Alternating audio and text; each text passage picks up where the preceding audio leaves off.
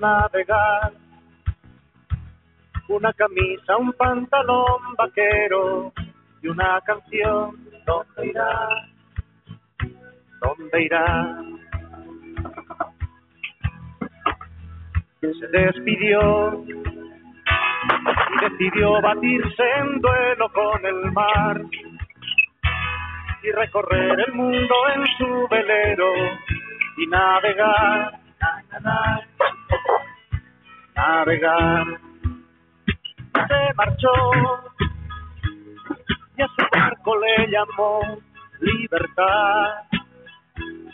Y en el cielo descubrió gaviotas y pintó estelas en el mar. Y se marchó. Y a su barco le llamó libertad y en el cielo descubrió gaviotas y pintó en el mar.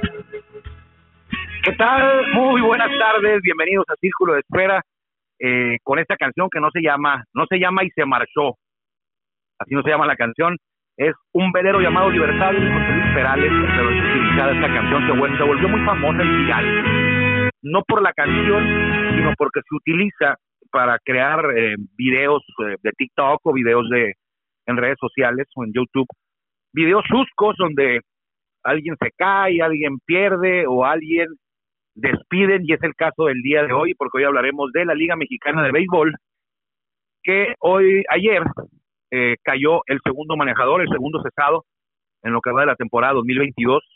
Qué rápido, ya van dos, ¿eh? son 15 juegos, 16 por ahí, van dos, dos managers eh, cesados. Le diremos de quién se trata. También tendremos una entrevista con eh, un conocido de la ciudad de Tijuana y que afortunadamente hoy está jugando ya con los Toros de Tijuana. Cumplió su sueño de jugar, de cerrar su carrera, aunque no ha dicho que se va a retirar todavía. Eh, en la ciudad que lo vio nacer. Me refiero a Agustín Murillo, que el lunes jugó por primera vez desde el 2007 contra los sultanes. Le diremos también por qué ocurrió esto, por qué antes ya había jugado contra sultanes, porque hay quien piensa que siempre jugó con sultanes eh, y no fue así. Antes de jugar en sultanes, él debuta en otro equipo. Soy Armando Esquivel, esto es Círculo de Espera Radio, aquí con José Luis Perales, y se marchó, así no se llama, ya le dije, es un velero llamado Libertad. Arrancamos esta edición de jueves 11 de mayo del 2022 y en esta ocasión estamos transmitiendo desde Monterrey, Nuevo León, micrófonos en Monterrey, eh, producción en cabina de Toros Network y a través, eh, al aire a través de la 1550, la legendaria frecuencia 1550 desde Tijuana, Baja California, una voz más de Grupo Cadena, también en podcast, en Spotify, Círculo de Escuela Radio. Vamos con la mejor voz de un estadio de béisbol en México y esa es la de Jorge Niebla, el Caifán, y es un privilegio tenerlo como encargado de abrir la puerta de este espacio. Bienvenidos. Y regresó y una voz le preguntó cómo estás y al mirarla descubrió unos ojos azules como el mar. Ya estamos en el círculo de espera. Acompáñanos a tomar turno y hablar de béisbol con un toque relajado. Aquí empieza Círculo de Espera. De espera.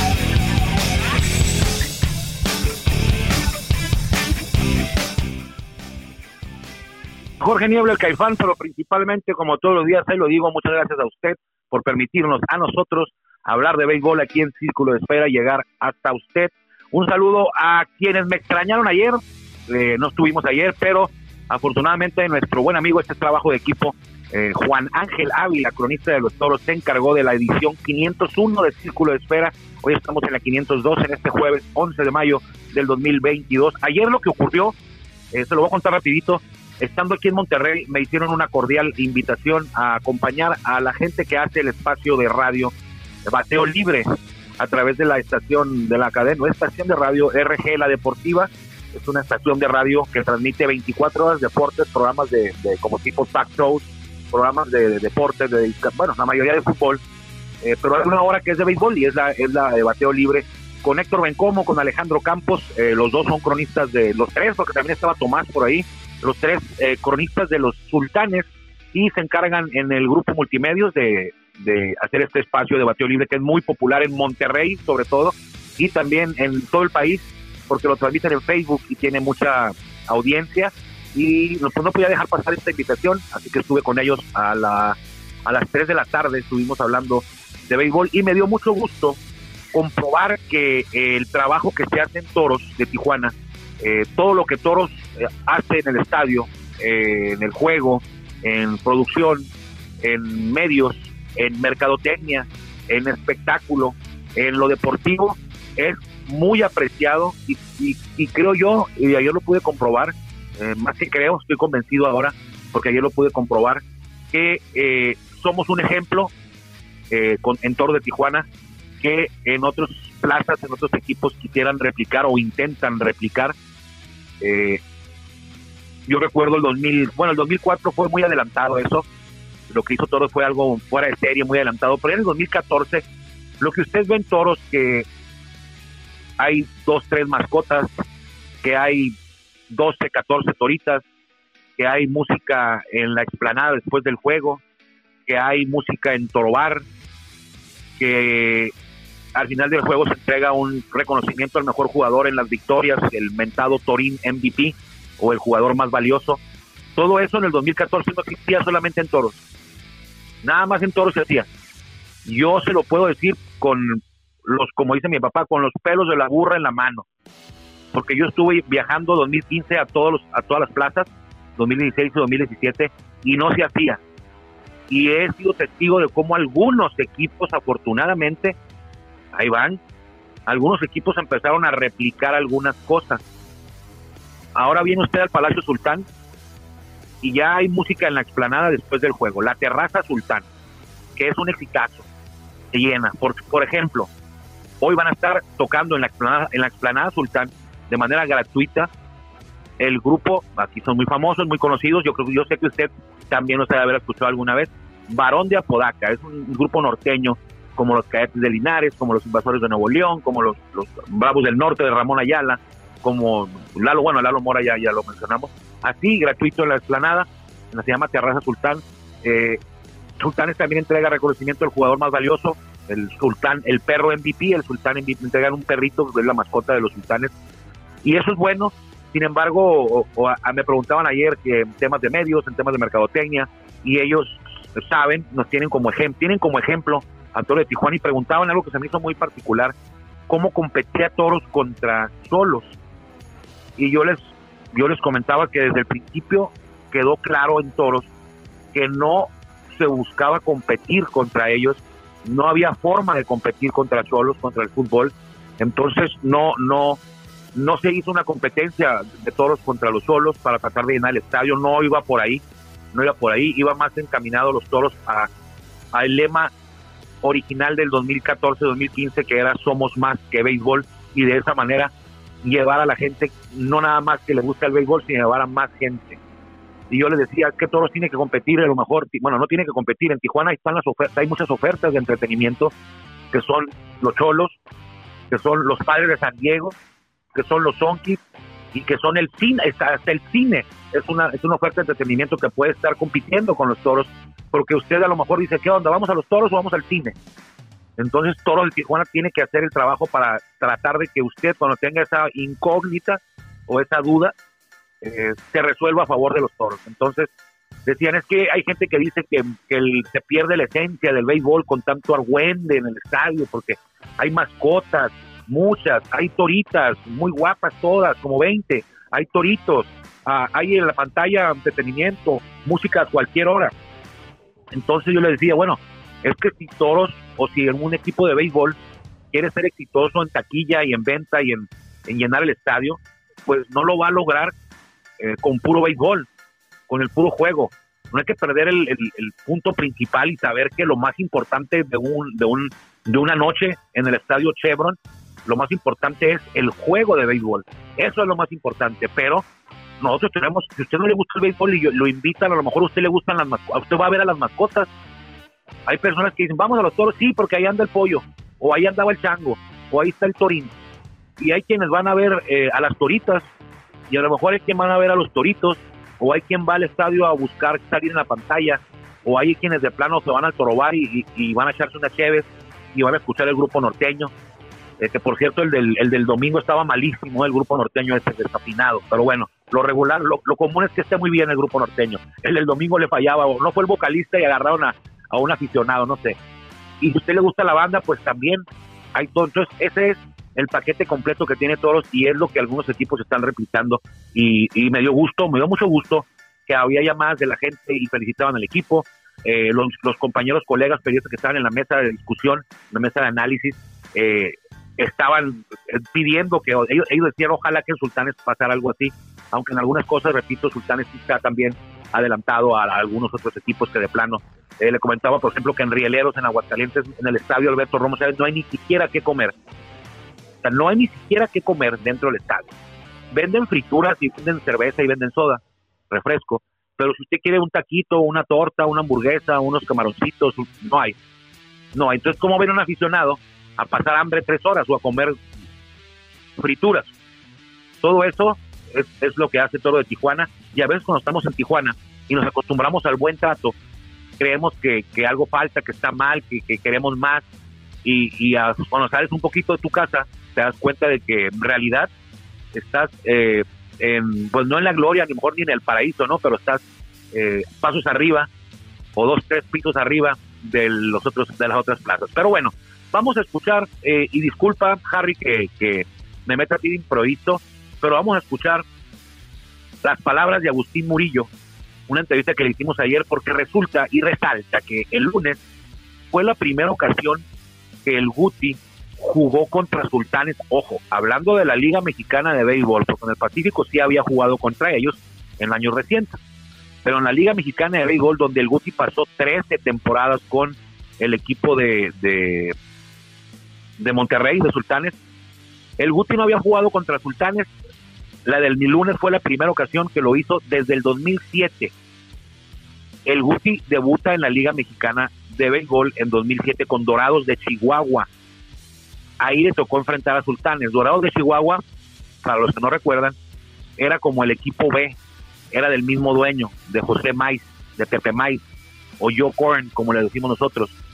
Entonces el Guti estaba como en la sucursal, debuta ahí 2007 y ya el 2008 ya estaba en el, Sultanes. Y ahí pasó hasta el 2021 que fue cambiado a Bravos de León, pero cuando estuvo en Bravos de León el año pasado, no le tocó enfrentar a Sultanes porque al Guti eh, creo que estuvo en el, en el, en el protocolo COVID cuando Sultanes se enfrentó a Bravos de León en el Palacio Sultán. Entonces no, no los enfrentó hasta el lunes, cuando el Guti regresó por primera ocasión eh, a jugar, cuando regresó, cuando regresó al Palacio Sultán a jugar en contra, ya con la casaca de todo Tijuana. Y la gente, cuando lo presentaron, lo aplaudió. Entonces, Harry, si puedes, si quieres y si tienes ganas, no, no es cierto. Harry, por favor, vamos a la entrevista con Agustín Murillo, el tijuanense Agustín Murillo, tercera base de los Toros de Tijuana, que ahora eh, pues está cumpliendo el sueño de jugar en casa, pero el lunes, repito, regresó a la que fue su casa por 13 años. Adelante con la entrevista, producción.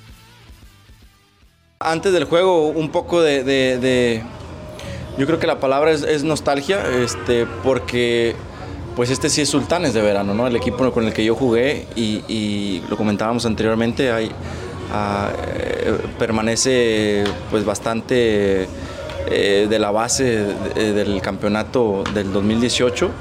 Este, ahora que llegó Kelly nuevamente, que, me dio mucho gusto eh, verlo y saludarlo, que está eh, Gerardo Sánchez, la polvorita, al, cual le debo muchísimo a, él como persona y como amigo, como persona y como coach, perdón.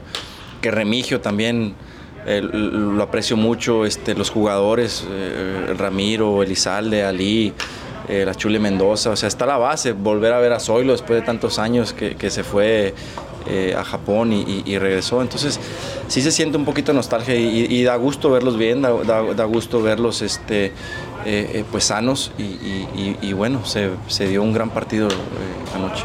Vimos que te paraste en tercera base y lo primero que hiciste fue abrazar al coach de tercera de Sultanes. ¿Qué le dijiste? ¿Qué te dijo y quién es? a Gerardo Sánchez, la polvorita. Este, lo saludé, le, dije que me da mucho gusto verle eh, y, pues alguien que quiero mucho. Le dije que lo quería, que lo, quería mucho, que lo que, este, pues prácticamente eso, que lo quería mucho y, que le deseaba todo el éxito. Eh, a, la polvorita eh, lo tuve muchos años en, Ciudad Obregón en invierno y, pues lo que sé de bateo pues se lo debo a él, porque cuando yo estaba en Estados Unidos realmente eh, no sentía mucha ayuda de, muchos coaches de bateo hasta que llegué a jugar a, invierno y que caía Obregón. Eh, Polvorita fue el que, pues el que me, agarró y me dijo, bueno, hay, ciertos ajustes que se deben de hacer, hay una forma de pensar, hay un plan al que hay que hacer para atacar a pitchers, eh, mecánicamente se puede hacer esto. Entonces todo lo que era de béisbol acerca del bateo, pues se lo debo a él, lo, que aprendí. Entonces es una persona que, aprecio, que aprecio mucho y que quiero mucho. ¿Qué sentiste cuando parte de un equipo rival en el Palacio Sultán te presentan a batear y la gente del equipo rival ahora te aplaude? Se siente padre, digo, a pesar de que era, eran, eran pocos, pero, pero se siente padre. Este, yo sé que, pues, que hay de todo tipo de fanáticos, ¿no? Hay, hay gente que te va a buchar, hay gente que te va a aplaudir. Este, y, hasta los abucheos eh, creo que, son por algo, ¿no? Eh, tiene, tiene, tiene trasfondo ese, ese abucheo, así es que eh, se aprecia, se aprecia mucho las porras. ¿Y tú cómo te sentiste cuando vas a batear y está enfrente de ti un pitcher y que dice Sultán en la casaca? Fíjate que me sirvió, o me ha servido, mejor dicho, este, el que haya sultanes en invierno. El que haya sultanes en invierno como que te vas haciendo la idea eh, eh, poco a poco. Y, y, el, año pasado que estuve con ellos y me prestaban a, León, pues también, o sea, le tienen mucho cariño a la ciudad, a los fanáticos, a la organización, pero te tienes que poner la casaca del equipo en el que estés, este, del equipo nuevo en el que estés. Así es que el año pasado yo me puse la de, la de, Bravos de León y, gracias a Dios hicimos buen trabajo en lo que estuvimos ahí.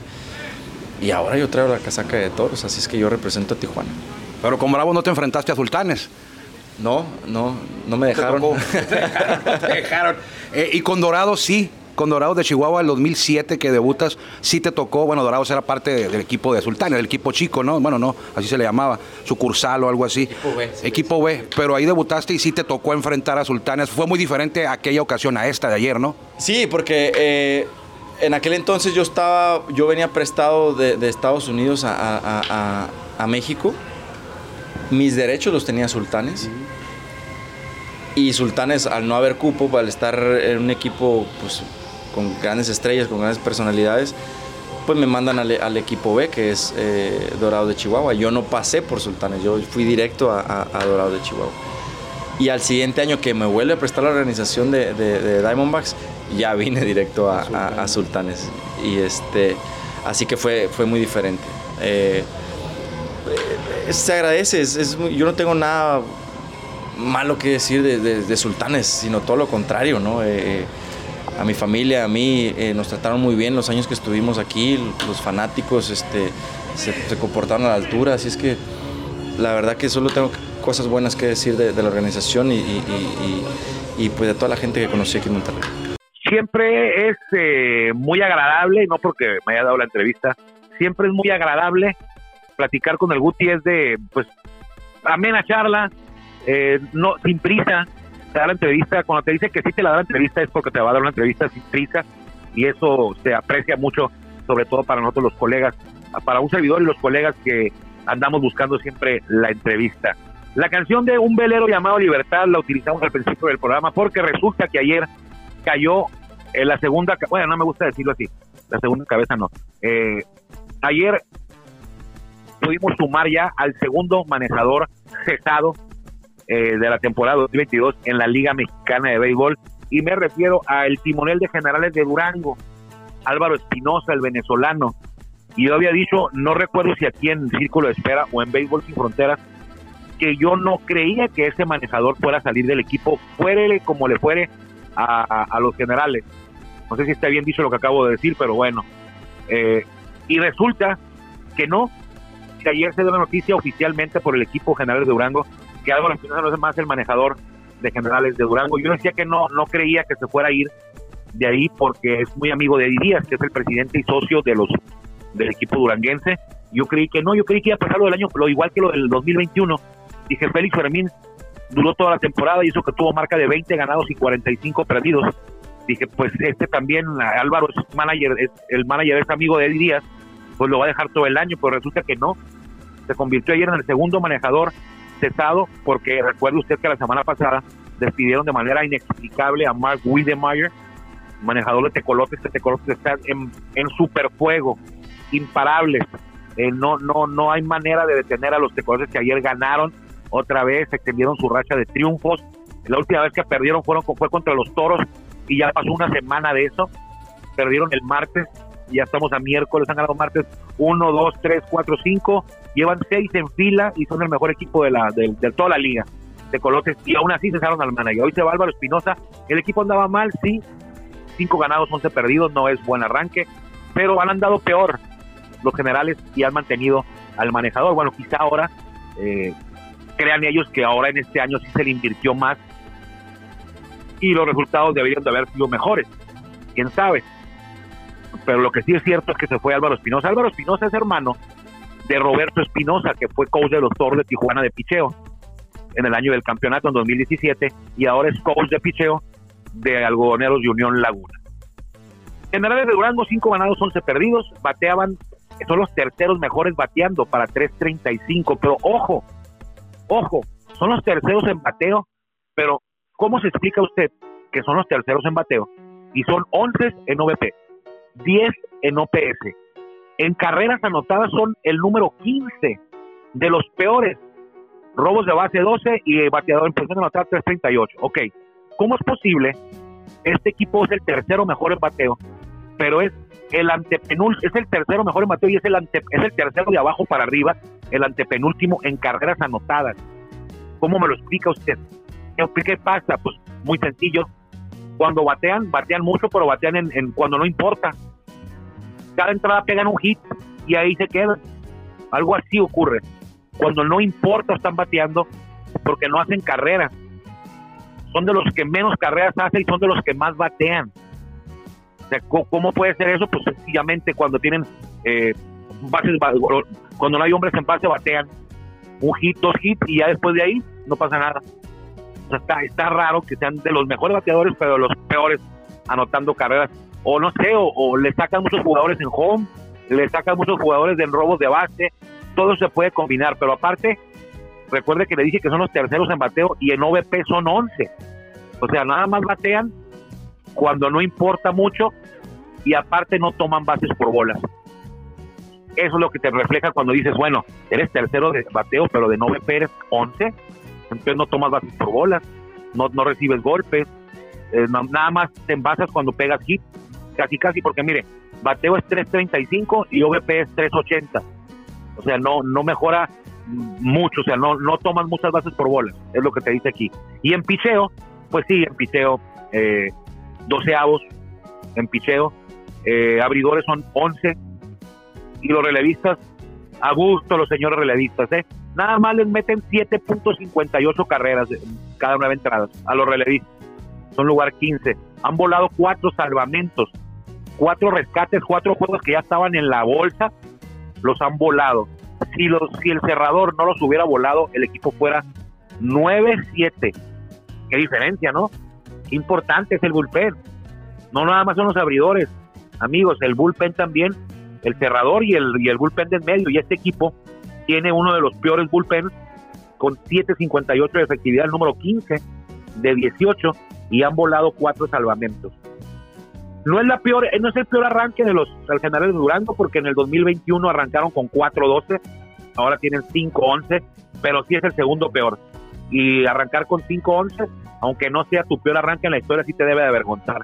Sobre todo con este equipo ya no puede andar diciendo oye, pero es que somos un equipo nuevo y que denos chance. Pues ¿cuánta chance quieren? Ya llevan una, dos, tres, cuatro, cinco, esta es la sexta temporada. Generales, perdón, Bravos de León llegó a, llegó a León el 2017 igual que ellos y han avanzado tres veces a playoff. Mariachi de Guadalajara el año pasado debutó, expansión, llegó a playoff. El Águila de Veracruz 2021, expansión, debutó, playoff. ¿Cuánto tiempo quieren aquí? Es cierto, cada temporada es una directiva diferente. De 2017 es una directiva, 2018, 2019. Cada año es como empezar de cero, pero la afición no se lo merece. Es una de las mejores aficiones del país. Entonces no se lo merece. Y si lo digo yo es porque yo me consta, he estado ahí. Entonces ojalá esto mejore para generales de Durango. Yo creo que la afición es lo más importante. No se. Se va a quedar yo Álvarez. Se fue Álvaro no se queda yo Álvarez, que se me olvide. Yo Álvarez fue manejador de los generales en 2017 de Durango. Entonces, ojalá. Tiene mucha oportunidad porque de nueve avanzan seis. Pero si siguen así, van a ser de los tres que se van a quedar fuera. No sé cómo andamos de tiempo eh, en producción. Nosotros estamos metiendo desde Monterrey. Hoy es el tercer juego. Es miércoles, pero es el tercer. Ahora sí, es el tercer nada más juego. a despedir, ¿eh, Armando. Nada más llegaste a despedir. Nada más llegué a despedir hoy.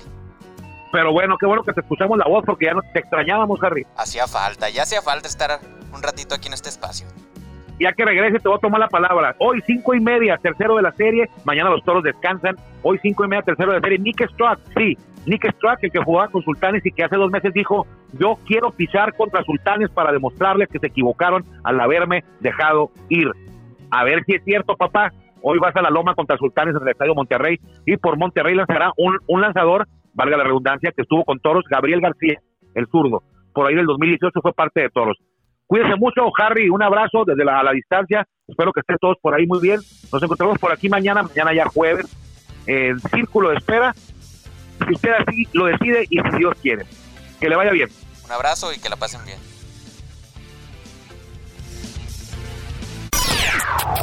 Gracias por acompañarnos en el Círculo de Espera. Nos escuchamos próximamente. Círculo de Espera.